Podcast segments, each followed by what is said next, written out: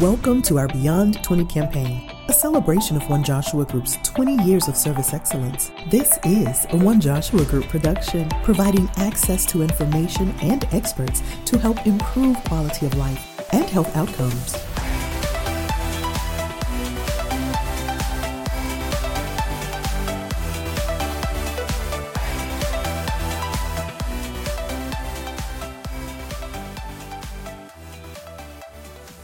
Thank you for joining us uh, in our celebration of our Beyond 20 campaign for the anniversary. And we are so excited to have with us Dr. Kathleen Kennedy. And Dr. Kennedy is Dean of the College of Pharmacy at the Xavier University of Louisiana. Um, Dr. Kennedy, thank you for joining us. Oh, thank you for inviting me to participate. So, we have to let you know that Dr. Kennedy and Xavier University of Louisiana's College of Pharmacy, the Center of Minority Health Disparities Research and Education, is one of our longest clients, our longest consistent client. And we are so grateful for the support of Dr. Kennedy and Xavier and their team. And again, just to thank her for all of the excellence that she brings to the programming that we're responsible for producing, and most of all, for the information that's put into the greater knowledge base. So, again, Dr. Kennedy, thank you so very much for Xavier and for the College of Pharmacy and for those things that you contribute generally as Dr. Kennedy and Dean of the College of Pharmacy. Mm-hmm. So, we had an interesting conversation recently, Dr. Kennedy, and we're going to pose that to you. Um, there's some people were unclear about what pharmacists did, and they told us, well, they work in this pharmacy and that pharmacy, and that's what they did. So, can you expand on the role of pharmacists so that people really understand what pharmacists do? So, pharmacists have a um, the knowledge and the training, the skills to do so much as relates to healthcare. Uh, in particular, there's um, extensive training on um, community engagement, um, interacting with patients, um, monitoring drug therapy, counseling patients, uh, pharmacology, all of the, the aspects of medication therapy management. And um, pharmacists train in an interdisciplinary uh, way with physicians, nurses, um, other healthcare providers, so that they are really an integral part of the healthcare team. So, as such, they can um, provide advice, they can make recommendations about drug therapy. Um, many times, the, the physicians will turn to the pharmacist and ask, What do you think is the best medication for this patient? So, pharmacists are, as I said, part of the healthcare team in the hospital setting in ambulatory care settings. And uh, we always tell our students there's a broad um, area as far as career opportunities in pharmacy. Um, I was recently speaking about one of our graduates who just retired uh, from the veterinary um, program at LSU. So, a veterinary pharmacist. We have pharmacists who work in industry. Uh, when we think about drug development, um, some of those individuals are pharmacists who are working there. Um, so, you know, just just um, a broad area career opportunities, mm-hmm. Um, nuclear pharmacy, and of course the community pharmacy practice, either in independent pharmacies or in chain pharmacies. So, um, you know, there are just many ways that mm-hmm. pharmacists can interact with other healthcare providers to be an expert as it relates to drug mm-hmm. therapy. And Dr. Kennedy, it's, it's interesting that you mentioned that is all of those people who are pet owners, as many times as they go to their mm-hmm. vet, they never think about the fact that a pharmacist is involved in their in, in their pet. So mm-hmm. just thank you for bringing uh, that again to the light of those people who are paying attention. Why do you think it's important that patients get to know their pharmacist? Well, I think that, you know, pharmacists many times are the last um, person who interacts with a patient before they actually start taking their medications. And, and we know that many times, and studies have shown that um, patients go to their physician or to their provider, nurse practitioner, PA, and they get instructions and then they leave unclear about what they're supposed to do. And so that pharmacist is the one who can uh, clarify or interact with that patient to make sure that they understand how to take the medicine mm-hmm. and um, you know just be that the person who is going to ensure that um, they're doing the right thing to improve their health yeah that's a, critically important you talked about the importance of the pharmacist in bridging their care between mm-hmm. whatever the discipline is for the physician and you know we've all encountered that i was in uh, the pharmacy the other day, and the doctor had written a prescription for the patient. She came to the pharmacy to get her prescription, and mm-hmm. they filled the prescription for it. So it was mm-hmm. interesting because the technician was giving her the prescription, and her comment was, "Well, I want to see the pharmacist because I need to know whether or not I need to take this medication." Now, I'm gonna not going to tell you the ending to that story but it was very important. I will tell you that the patient walked away without the prescriptions. So that's an important part of knowing uh, the pharmacist having a relationship um, with the patient. And the other part you mentioned community pharmacists, and many of these pharmacists are in the communities where patients live, or particularly those people right. who use the pharmacy. How important is the pharmacist and cultural care of, of patients and their needs? Well, again, um, I think that uh, the pharmacist can relate to the patient, especially if they are from that area in the the environment. They're familiar with that that community and what patients uh, believe, and you know that some of their health beliefs often uh, may influence whether or not they decide to take their medications. You know, it's one thing for a physician to uh, prescribe it for you to get it filled. But then if you don't take it, and if you're mm-hmm. not taking it as um, prescribed, that is a problem. So many times the pharmacist um, can relate to that individual person. One of the things that we um, train our students on is um, being able to communicate um, in a um, culturally sensitive way to patients so that you know they they feel like they're being heard and that you are trying to um, help them improve their health. We want mm-hmm. them to um, advocate for themselves so that they can, um, you know, do better and have better mm-hmm. health outcomes. So we hear about um, innovations in healthcare generally. Can you share with us some of those kind, some of the innovations that are taking place in the pharmacy delivery of care for patients? Well, I'm not sure. It, it you know it depends on where you're practicing, whether it's innovative or not. But um, more and more of our graduates are going into um, practice where they are involved in a, say, an ambulatory care setting. Um, many times they they can see patients themselves, so that, uh, for example, if you have a chronic disease, uh, hypertension, um, you know, diabetes there's really no reason that you must see a physician every time. Uh, the pharmacist can uh, monitor your care, um, especially um, on a you know regular basis, under of course the um, the supervision of a physician. So they are working in uh, collaborative practice uh, settings. So that's really um, where we're going with that, uh, as well as um, pharmacists can help when we look at the need for more minorities in particular in clinical trials. Uh, the pharmacist can be that that voice to know that you have a chronic disease and maybe there's some study that's um, taking place and you might benefit from that or others may benefit from it. So, you know, so that would be where pharmacists uh, come in.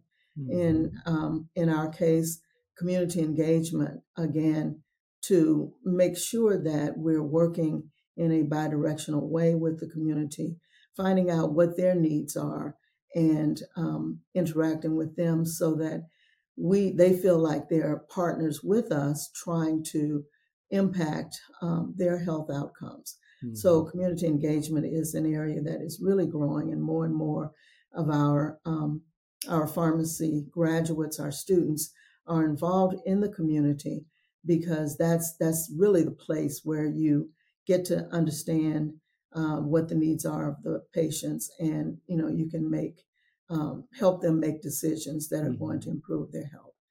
And I guess the last is um, health informatics. Uh, there's so much data that's available on how patients respond to different uh, conditions. And so just to, to have that information and to be able to use that in helping to make decisions about care uh, is another another way. Digital health. Uh, we recently established a telehealth center here. And again, a telehealth center uh, can be useful in a number of ways. But one of the things that we do is to contact patients to talk to them about their medication, to do what we call um, therapeutic management uh, discussions with the patients about how they're taking medicine. So, again, if you have a chronic disease, that's someone who you can um, talk to about um, making sure that they are consistent with their care. So I think you've probably read some of my notes, and we're going to come back to some of these questions. How does one become dean of a college of pharmacy? You've talked about training. So could we talk about the training of pharmacists and then the reputation that Xavier University has for training pharmacists and other deliver and other professions within healthcare? So tell us about how you got to be dean. That I'd like to hear about. Well, that. You know, first of all, the uh, pharmacy um, programs now are um, six years for the most part. There are some accelerated programs that you can um, finish in uh, five years. But um, to have an academic position, most institutions require that you complete a postgraduate um, training program. We call it a residency. So the first year is a general uh, practice. So it's just general uh, clinical skills building. And then um, many uh, people select to do a second um, postgraduate training year, which is more specific for a certain disease state that you want to um, be an expert in. So if it's cardiovascular disease or renal disease, et cetera. Um, uh, there are also fellowship programs. So once you get your degree, you can do a fellowship where, again, you might be working in industry, and those are usually two years. In in my case, I did a um, I completed my training at University of California, San Francisco, and I did a residency, and then I came to Xavier as a clinical pharmacy faculty member, where I practiced for a number of years at um, primarily at the VA uh, Medical Center here in New Orleans. And then the opportunity um, came for us to start a clinical training program at um, Charity Hospital, which at the time was, I think, the third largest hospital in the country. We had over a thousand beds. And Charity Hospital really, um, the patients were those from underserved communities, people who really could not afford to go to you know, the bigger um, private institutions. It was it's a it was a state run hospital, and and there um, I had the opportunity to really begin a clinical pharmacy program. So I was the only one for a number of years providing services to all the the physicians and uh, nurses in there with um, um, educational sessions, uh, working with patients, etc as we built that program, then um, the the uh, director of pharmacy left and recommended me um, as the the new director of that program. So I had the opportunity to get training in hospital administration, hospital pharmacy, and I had there were uh, 900 uh, there were um, 90 uh, employees that worked in that uh, department.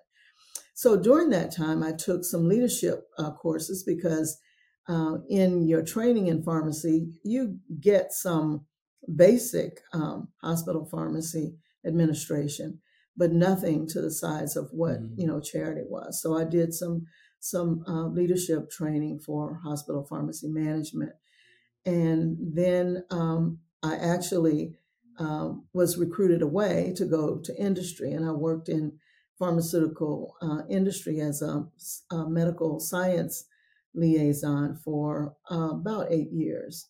And but I loved uh, academia, and so when the opportunity uh, was uh, available for me to come back to Xavier, I came back as an associate dean and served in that capacity for a few years until um, I had an opportunity to apply uh, when they did a national search for the dean's position. So mm-hmm. that's that's what happened.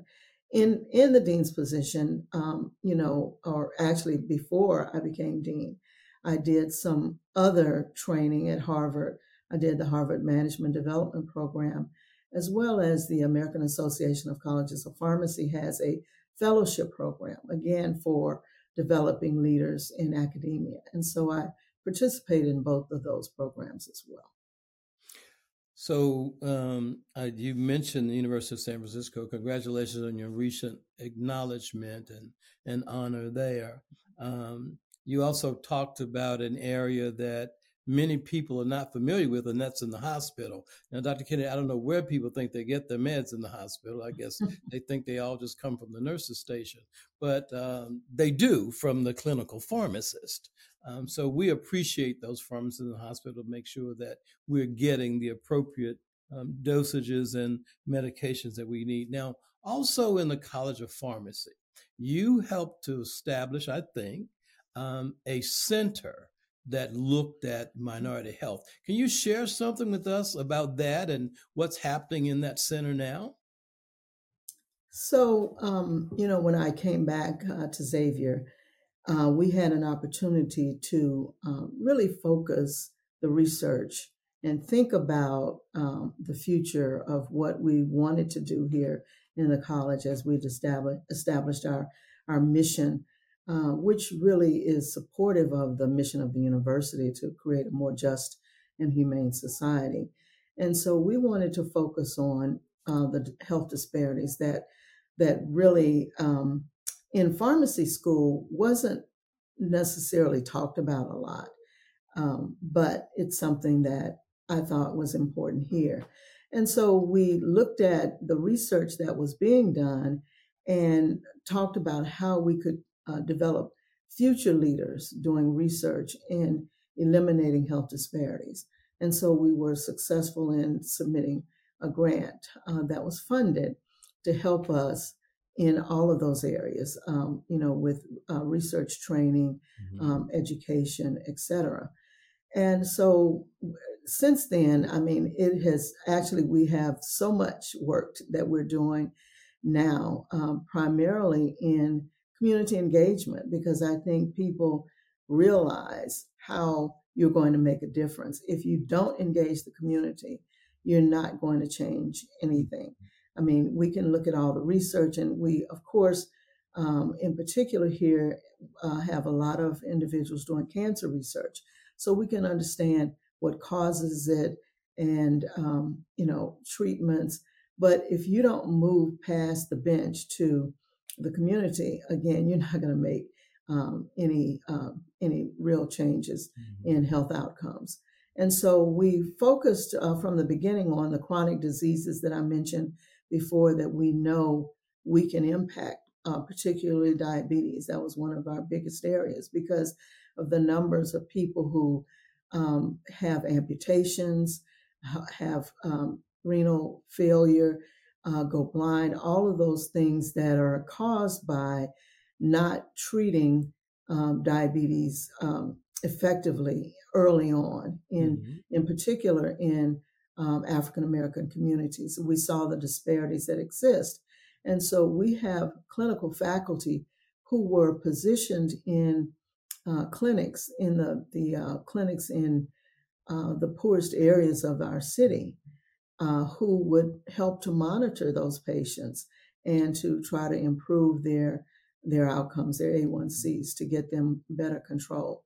So that's really where where it started with us with um, diabetes and hypertension, as well as those individuals who are doing the bench research mm-hmm. research in cancer. Then after Katrina, we had the city saw an increase in asthma because of the all of the um, devastation uh, here. And so we focused on um, pulmonary diseases, in particular in children in the city. But now, since then, we have been quite successful in getting funding to look at um, just a number of uh, conditions. We were involved with the COVID um, vaccine uh, hesitancy, as well as before that, the testing.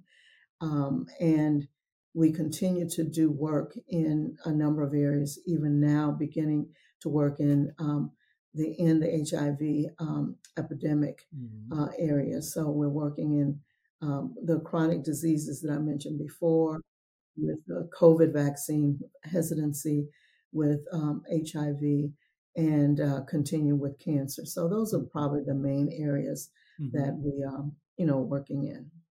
So, Dr. Kathleen Kennedy, who is Dean of the College of Pharmacy at Xavier University of Louisiana, has given us a part of the journey, her journey, and including that of the College of Pharmacy at Xavier, and also the Center of Minority Health uh, Minority Health Disparities Research and Education at Xavier. Now, Dr. Kennedy, um, you mentioned your work in COVID um, hesitancy.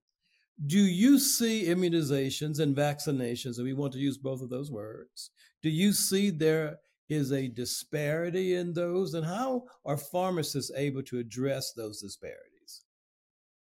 So, yes, um, of course, there is the fear. Um, people are reluctant to receive the vaccines. And, and early on, because of all the research, the clinical research, where um, African Americans were not treated fairly. And so when they look at a new, you know, uh, drug or a new vaccine, they're thinking, well, who was in the study? You know, how many African Americans were in the study? Is it safe? And all of those those things. And so um, as a uh, college, um, we worked very closely with the communities mm-hmm. to to educate them. You know, we uh, we partnered with faith based organizations and independent pharmacies to to try to reach the the people. There's still there's still um, some concern in mm-hmm. different communities as we talk about this new um, booster vaccine that's going to be that's available, I guess now uh, we have uh, people who are not getting their vaccines. Uh, so many devastating stories about people who have died unnecessarily because they did not believe or did not um, get vaccinated. And so, as pharmacists, with the uh, federal um, government, uh, the PREP Act, we were able to take an active part in uh, vaccinating um, individuals mm-hmm. uh, who you know come into the pharmacies. We've had uh, clinics here on campus, or we may have a health fair where we go out and provide uh, vaccinations for COVID or you know flu vaccines or flu mm-hmm. you know so so we are involved in all of those uh, types of areas or we can be uh, if uh, we partner with the other members of the healthcare community to make an impact. So we, we're hearing more and more about um, pharmacy companies uh, closing uh, pharmacies in neighborhoods. Um, how do you think minority neighborhoods and minority patients are going to be affected by these newly emerging pharmacy deserts? Well, I mean, it's a problem if, you know, we think about a pharmacy being on the corner of, you know, they say it's within five five miles of where you live. And if in those communities there's no pharmacy, then that creates a problem for just the overall health of those individuals who have to to drive or to ride the bus or some way uh, get to a pharmacy to get their medication. So yeah, that that's a problem. Um, I don't know nationally um, how uh, different communities are impacted by that, but as you see the mergers, you know, we saw uh, Rite Rite Aid merge with Walgreens and mm-hmm. and other uh, pharmacies like that. Um, it can be a problem. Mm-hmm. Um, we don't see as many independent pharmacies as we used to see, and so that's another another issue, another concern where, again, minorities, um, African Americans can own their own business to open their pharmacy. So so it, it is something that we need to be um, aware of.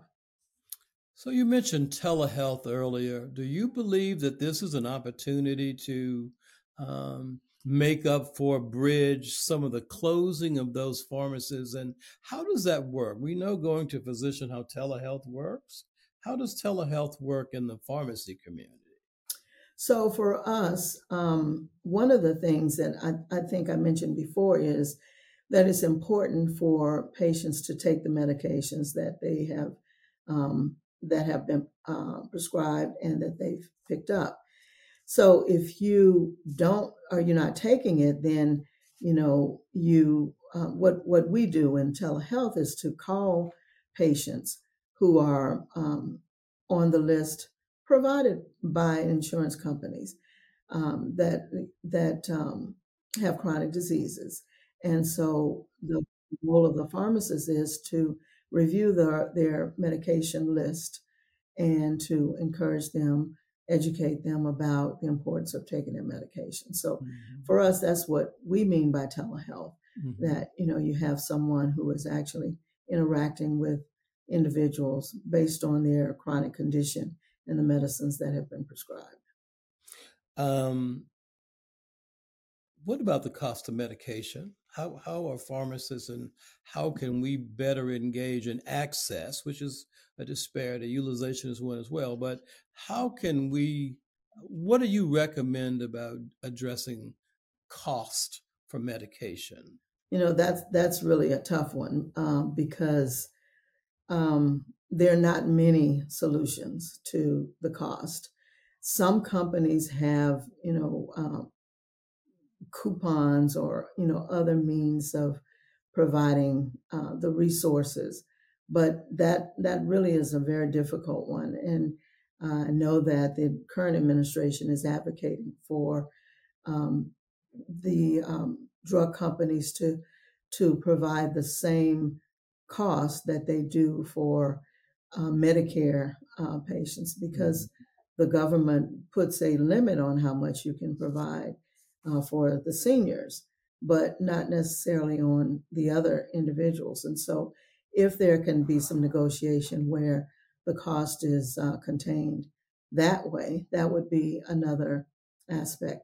When I was at Charity, we had a person who actually interacted with the, the pharmaceutical companies. If we had a patient who could not afford their medicine, then it was her responsibility to contact the company to, to see if they had any patient assistance uh, programs. And many of them do. You just have to know how to navigate that that system. And so many, you know, independent pharmacies uh, don't have the resource. They don't have a person to be dedicated to mm-hmm. um, providing, you know, finding out about patient assistance programs. So it, it really is a challenge. And um, I think it's going to probably take some legislation um, to to decrease the cost of medicines. So, Dr. Kennedy, I'm talking to middle school students. What do I need to do as a middle a middle school student to become a pharmacist? So, you know, we have um, partnerships with schools. As a matter of fact, our first year students go out and um, interact with students in their in middle school um, to talk about nutrition. So that's an exposure to the profession. So they see, oh, okay, these these pharmacy students or pharmacists can can do things other than you know fill prescriptions. But as a student, you need to um, be um, dedicated to your studies to make sure that you are getting the best grades that you can. Um, you, I would look at summer programs at institutions. If you you know are interested in science, uh, there are there are programs at many schools. We have them here at Xavier that provide an exposure to um, pharmacy as a, a, health career during the summer, and you can spend uh, a month learning more about uh, pharmacy as a profession. And then as you get up to, you know, as again, high school, uh, those those opportunities are still there. one thing that you might want to do is to talk to someone who is a pharmacist. Um, if you told uh, the your local pharmacy pharmacist that you were interested in their career, um, sit down and talk with them about what what it's like. You know, what did you have to do to get to where you are? So those are the things that I think, as a young person, um, you know, you could do to learn more about the career. So many people only know about the pharmacist who is in that store filling prescriptions. But as I said, you know, think about, you know, nuclear pharmacy. When you go in to have some kind of test done, um, they're injecting dye or or some chemical to examine your body. There's a pharmacist who prepared that. Mm. Um, so, you know, there are just so many career opportunities that you, you could have. And I think exposing people to those career opportunities early would make them, you know, their eyes open to, you know, the possibilities. So, um, what makes you love your job? Well, I, I like seeing the students who are successful. I mean, we have so many who are working all across the country in different areas. And to hear that um, someone is the director of their residency program now who came here. Um, I, I got an email from someone who's applying to be the chair of their department um, at an uh, institution and wanting a reference. And um, just, you know, I have um, one of our graduates is the only licensed um, marijuana dispensary pharmacy has two here in the city. Um, the uh, New Orleans, the pharmacy museum that's in the in the French Quarter, is the first licensed pharmacy in the country. And um, just a couple of weeks ago, they had uh, the opening of the African American Museum component, looking at all the African Americans who um, who had pharmacies here in the city. They did not have the opportunity to work in other places. And so they started their own. So it really is exciting for me to see the success of the students. Um, you know, I like to to go around and of course brag on the fact that they have really good jobs. They've done well. And I think that's that's the important thing that we are producing the next generation of, of people who are sensitive to the fact that there are disparities and that they can make a difference by interacting with patients in the community. So that's why I'm I'm still here. So we are approaching the 17th Xavier University of Louisiana's College of Pharmacy's Health Disparities Conference in April of 2024. Let me right. repeat that. That's April 2024, 17th Health Disparities Conference. Why did you find it necessary to start this conference 17, 18 years ago? And what's happened over the last 17 years with this conference? Well, again, I think um, the importance was the fact that there was not, there was really not much training in pharmacy schools about disparities and the role that pharmacists can play in um, health disparities. The whole idea of this inter uh, interdisciplinary team is is relatively new. Um, all of the health profession schools now require some interaction, but at the time that was not the case. And so uh, when I moved to to Louisiana to New Orleans, um, what we were doing in California, they thought they'd never heard of uh, as as pharmacists um, out there. And I remember when I first showed up at the VA, they were wondering, well, why is this person here? so they really did not have the experience of working um, as a partner with pharmacists. And so I thought that it was important to, to talk about how we could all work together to make an impact on improving health, improving health outcomes. And so that was the goal to, to, to present to the individuals in this community the role that pharmacists can play in mm-hmm. making an impact. And so it started uh, that way. but uh, it was always open to you know policymakers, physicians, nurses, etc. And so over the years, um, what we've seen is that so many people, and, and even young people, students who are still in school, are thinking about the impact that they can make mm-hmm. as they present their posters, their abstracts about what they're doing in their community. So, you know, it really has sort of triggered in their minds, um, you know, what can I do and what what can be done in our community.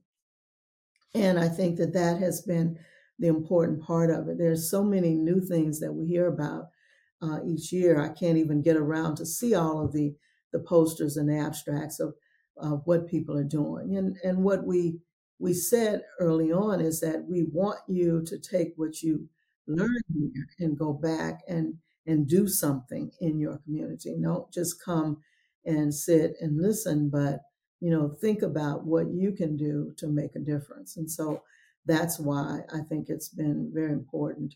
And that's why we sort of continue these conferences. Well, this is Dr. Kathleen Kennedy. She's Dean of the College of Pharmacy at Xavier University of Louisiana. Um, she's not only Dean, but she's an accomplished vocalist as well. Uh, mm. so I want to make sure that we put that in there. Now, Dr. Kennedy, what would your last thoughts be for our viewers to be sure that they remember from this podcast from Kathleen Kennedy?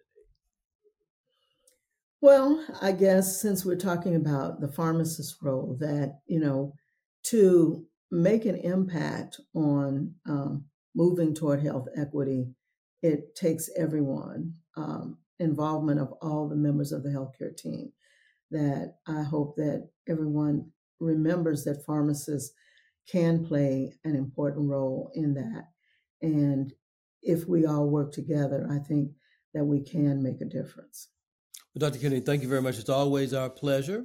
Um, you've mm-hmm. been listening and watching Dr. Kathleen Kennedy. She's a vocalist and dean of the College of Pharmacy at Xavier University of Louisiana. Dr. Kennedy, again, thank you so very much for joining us. And of course, we'll be seeing you. For each of you who are viewing our podcast, remember this is an opportunity to learn how people contribute to social justice, to improving health outcomes, but most of all, to improving the quality of life.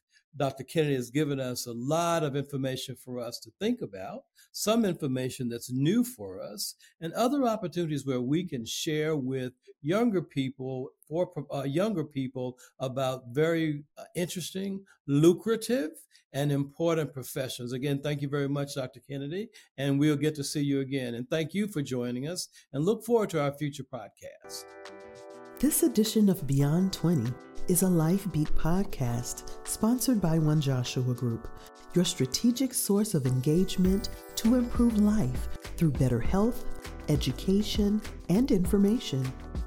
For more information, visit us at theonejoshuagroup.com or follow our work on LinkedIn, Facebook, Instagram, and Twitter using hashtag OneJGCollabs. One Joshua Group building capacity, expanding resources, joining what you know with what we've learned.